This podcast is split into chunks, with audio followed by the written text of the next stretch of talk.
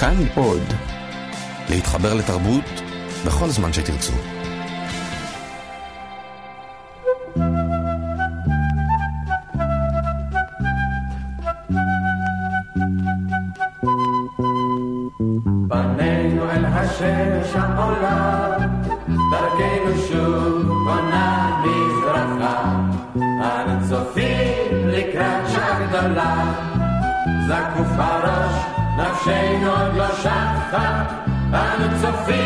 לקראת שעה גדולה, זקוף הראש, נפשנו עוד לא שחה. גיבור הסיפור שלנו הוא אורי, בן ה-15, הגר במושבה בארץ ישראל של ימי המנדט הבריטי. בפרקים הקודמים סיפרנו לכם איך גורש אורי מבית הספר, מפני שהמורה לבנון חשד בו שהפריע ושהשליך עליו קליפה. האמת היא שלא אורי זרק את הקליפה כי עם פיני, נער שכל המורים אוהבים אותו. אולם פיני לא הודה, וגם הכיתה שתקה מפחד. אורי נפגע, עזב את בית הספר, קפץ על העגלה של שומסקי, נסע איתו אל הפרדס שלו, שבו עובדים רק פועלים ערביים, מפני ששומסקי אינו רוצה להעסיק פועלים יהודים. שומסקי הוא אדם חסר אידיאלים, הוא בז לאידיאלים, אבל את אורי הוא מבין. הוא מאמין שלא הוא השליך את הקליפה.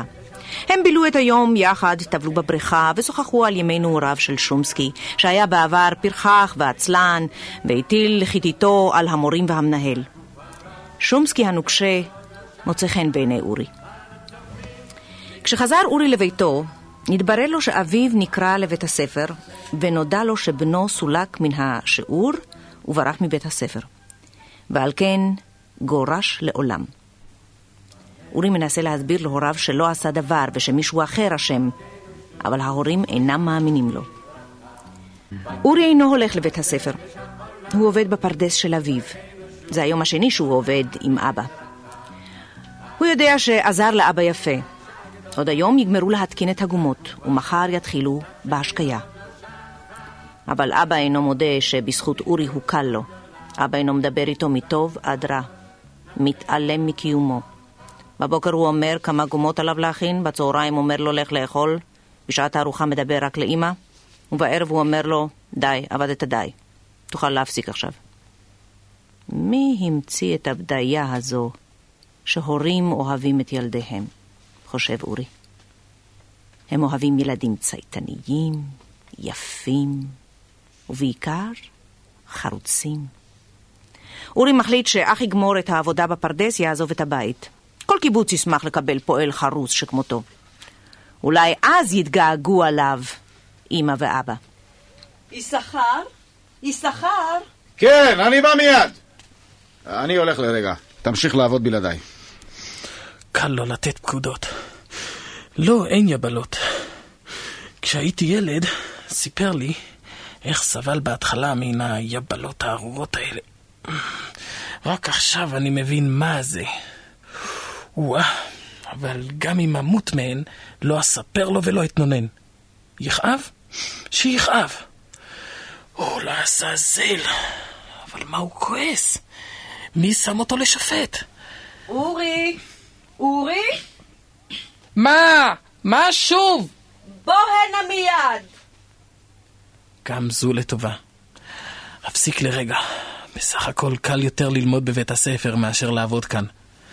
הייתי צריך להבין את זה לפני כן. אורי, טוב שבאת, לבש מיד את בגדי השבת שלך, ולך עם אבא. לאן? מנהל בית הספר שלח לקרוא לכם. המנהל? מה הוא רוצה עכשיו?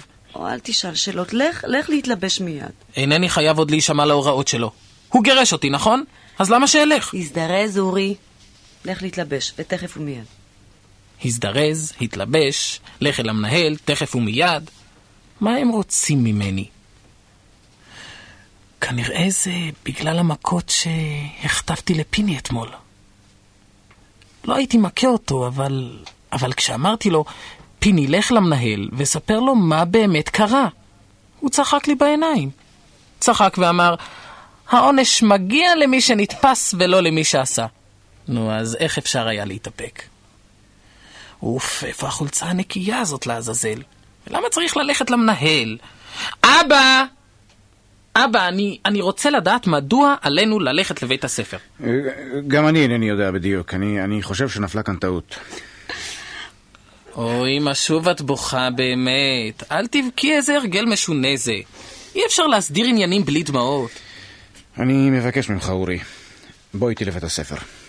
מוזר. בית הספר לא נשתנה כלל. הילדים הביטו בו בסקרנות והמשיכו לשחק. רק עוזי רץ לקראתו. היי, מה נשמע, אורי? אתה חוזר? אני לא יודע. המנהל שלח לקרוא לי, זה הכל. שמע, אומרים שתקעת לפיני מכות, אה? פיני לא בא היום לבית הספר. ודאי הרבצת לו כהוגן, אה? זה עוד פחות ממה שהגיע לו, אתה יכול להיות בטוח. בוא, אורי. המנהל מחכה לנו. הנה אורי! הוא חזר!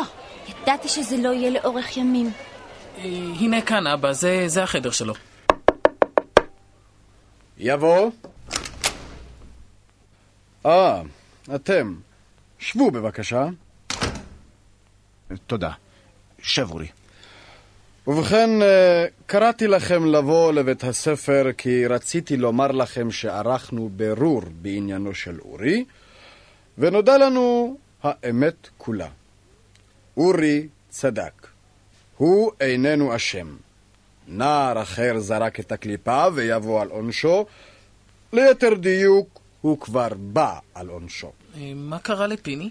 מחר יחזור לבית הספר, אבל עדיין יש לנו תלונות חמורות על אורי, גם אם לא עשה את המעשה ההוא. אורי, אתה שקוע בציורים במקום להשתתף בשיעורים.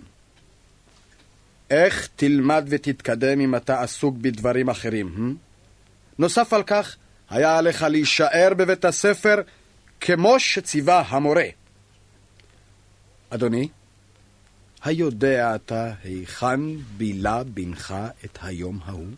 לא, אני אה, אה, אינני יודע. הוא הלך לשחות בבריכה של שומסקי, ובסופו של דבר הוא עשה דין לעצמו והיכה את פיני, כאילו אין בבית הספר מורה ומנהל שדואגים לעשיית צדק. תודה, אדוני המנהל. נוכל ללכת עכשיו? אתה יכול ללכת. אורי יוכל לחזור עכשיו לכיתה שלו. כן, אדוני. תודה. אורי ואבא יצאו אל המסדרון. פתאום נעצר אבא, והביט ישר לתוך עיניו של אורי. אורי, אני... אני מבקש סליחה. חטאתי לך. או, באמת, אבא, אל תתחיל להתנצל לי עכשיו. אורי רצה לומר יותר, אך לא יכול. הוא הגיע אל דלת הכיתה ונכנס. הנערים והנערות חייכו אליו מכל עבר. באותו הרגע חש אורי עצמו כצועד במסע ניצחון. מקומו של פיני היה ריק. אורי היה מאושר.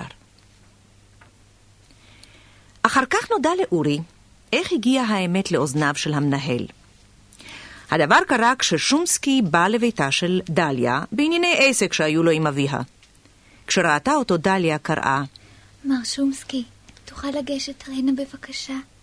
הנה אליי. או, שלום דליה, באתי לאבא, סידורים אחרונים לפני הנסיעה שלכם לאמריקה, את יודעת. כן, כן, לא אפריע. רק רציתי לבקש בקשה קטנה. זה, זה בקשר לאורי. אורי? אה, כן, הבחורצ'יק הזה, אורי. הסתבך עם בית הספר, אה? כן, ואתה יודע את האמת. נכון שאתה מחבב את אורי? לא, בהחלט. גם הוא מחבב אותך. ו- ורק אתה תוכל להסדיר את העניין עם המנהל, רק אתה. רק אני, אה? בעצם, דליה, זה נכון. ב- בבקשה, מר שומסקי, לעולם אל תגלה לאורי שדיברתי איתך, ש- שביקשתי ממך. או, לא, לא, לא, ממני לא תצא אף מילה. ובנוגע למנהל הזה, הלא הוא מפחד ממני עוד מאותם הימים שהייתי תלמיד בבית הספר. הכל פחדו ממני אז. שומסקי הגזים במקצת כמובן, אבל נסלח לו. העיקר, שומסקי דיבר עם המנהל, סיפר לו את הסיפור כולו. המנהל עשה בירור, וכשנתגלתה האמת, החזירו את אורי לבית הספר. אבל כל זה נודע לאורי לאחר זמן רב, כשדליה כבר הייתה באמריקה, וכשאורי לא יכול אפילו להודות לה. כרגע עדיין דליה בישראל ערב נסיעה לאמריקה.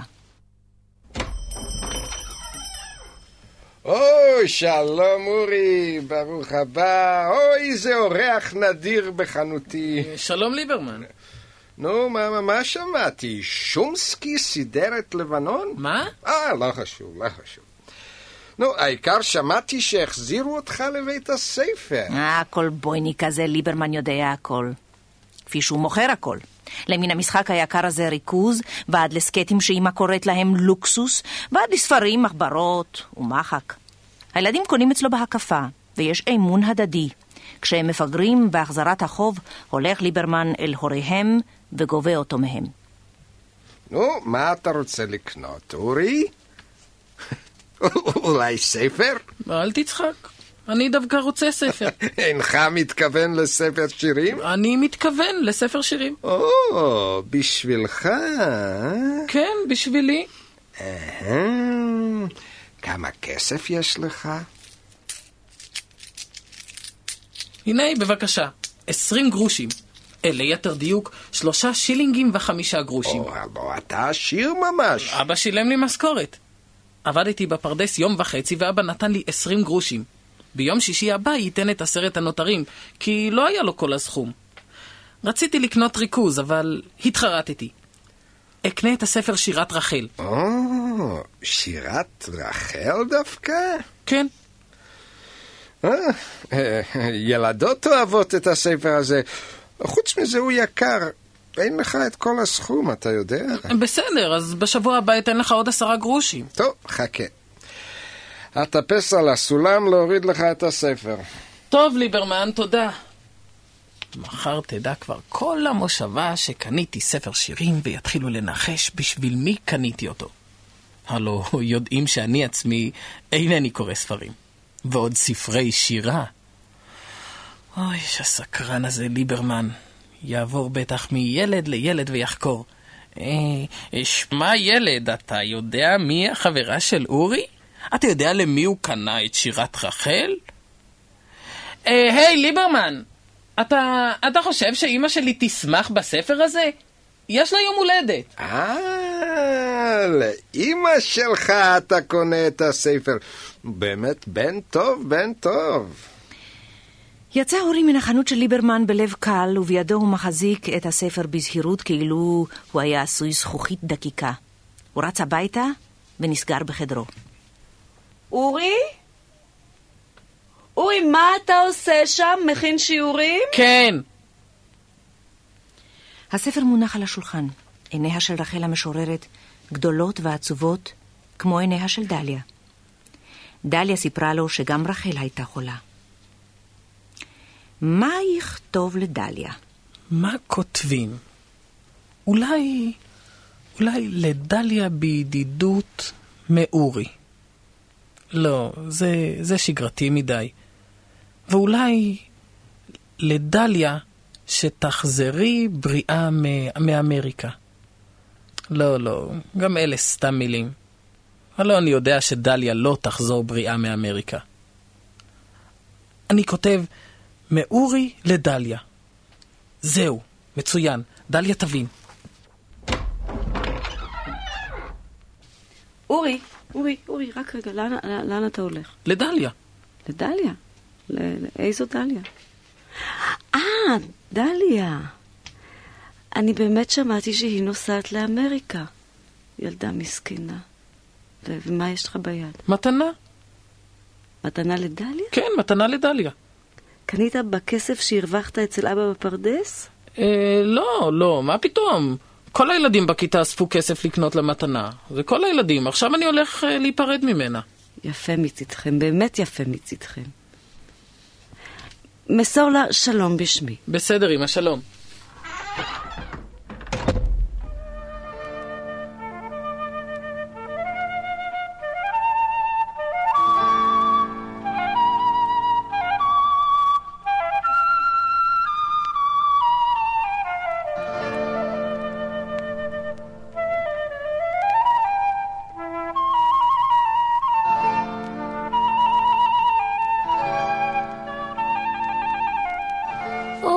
אני פה, בין הארגזים והמזוודות. איפה? מה זה, כמעט ולא רואים אותך בתוך הבלגן הזה. קטנה כזאת בתוך הכיסא שלך. באת להיפרד? כן, הכל בסדר בבית הספר? מצוין שם עכשיו. אז עכשיו אני יכולה לנסוע בלב שקט. זה חשוב עד כדי כך? כן. תכתבי לי מאמריקה? כמובן, על הכל לכתוב לך. ואתה תכתוב? אני? אני יודע, אני, אני מתבייש לכתוב לך. את יודעת, יש לי המון שגיאות כתיב. אין דבר, אני אתקן לך את השגיאות. ואשלח לך תיקונים עם ציונים, אז תראה. רק זה לא, דליה, בבקשה לא. את יודעת, דליה, פרידה זה... זה דבר עצוב. כן.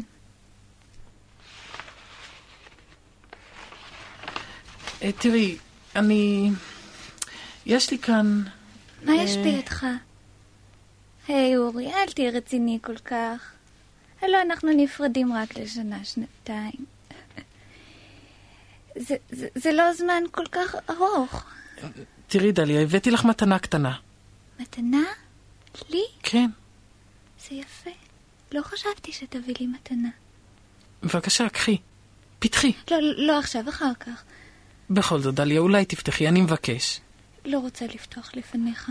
בסדר, אז תני לי את החבילה, אני אפתח.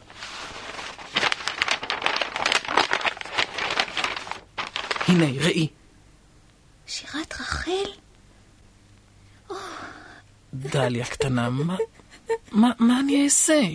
איך אני מרגיע אותך עכשיו? נו באמת, דליה, אני לא די מבוגר. דליה, אני לא יודע מה עושים במקרה כזה. את, תמיד האמיצה וה, והמבוגרת והעוזרת. דליה, אני לא יודע מה לעשות. סליחה, בלבלתי לך את הפרידה. אבל הספר הזה של רחל, זה בדיוק כמו... רחל, רחלי גם כן. ודווקא אתה זכרת. סליחה. או, דליה, באמת, אין על מה לסלוח. אני... אה, אה, אני... דליה, אני רוצה לתת לך נשיקה לפני שאנחנו נפרדים. מותר לי? אורי רחן קדימה וחש את ריח שערה של דליה. הוא קרב את פיו בזהירות אל לחייה הרטובה והמלוכה ונשק לה. אחר כך נבהל ממה שעשה ועמד לפניה מבויש. דליה לחצה בידה את לחייה במקום שנשק אותו אורי והשפילה את ראשה. דליה, אני רוצה... אני רוצה שתדעי. אני עדיין לא נתתי נשיקה לשום ילדה בעולם מלבדך. אף פעם. לשום ילדה בעולם.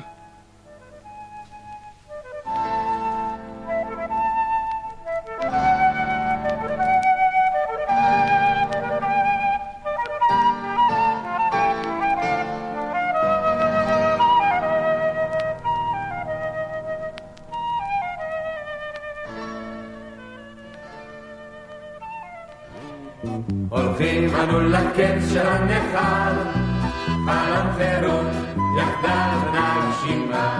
אנו דוגלים בעוז בשם מחר, וטור לטור נלך תמיד קדימה. אנו דוגלים בעוז בשם מחר, וטור לטור נלך תמיד קדימה.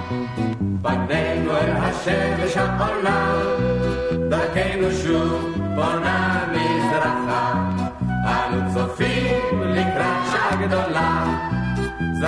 הראש, נפשנו עוד לא שחה. אנו צופים לקראת שעה גדולה, זקוף הראש, נפשנו עוד לא שחה.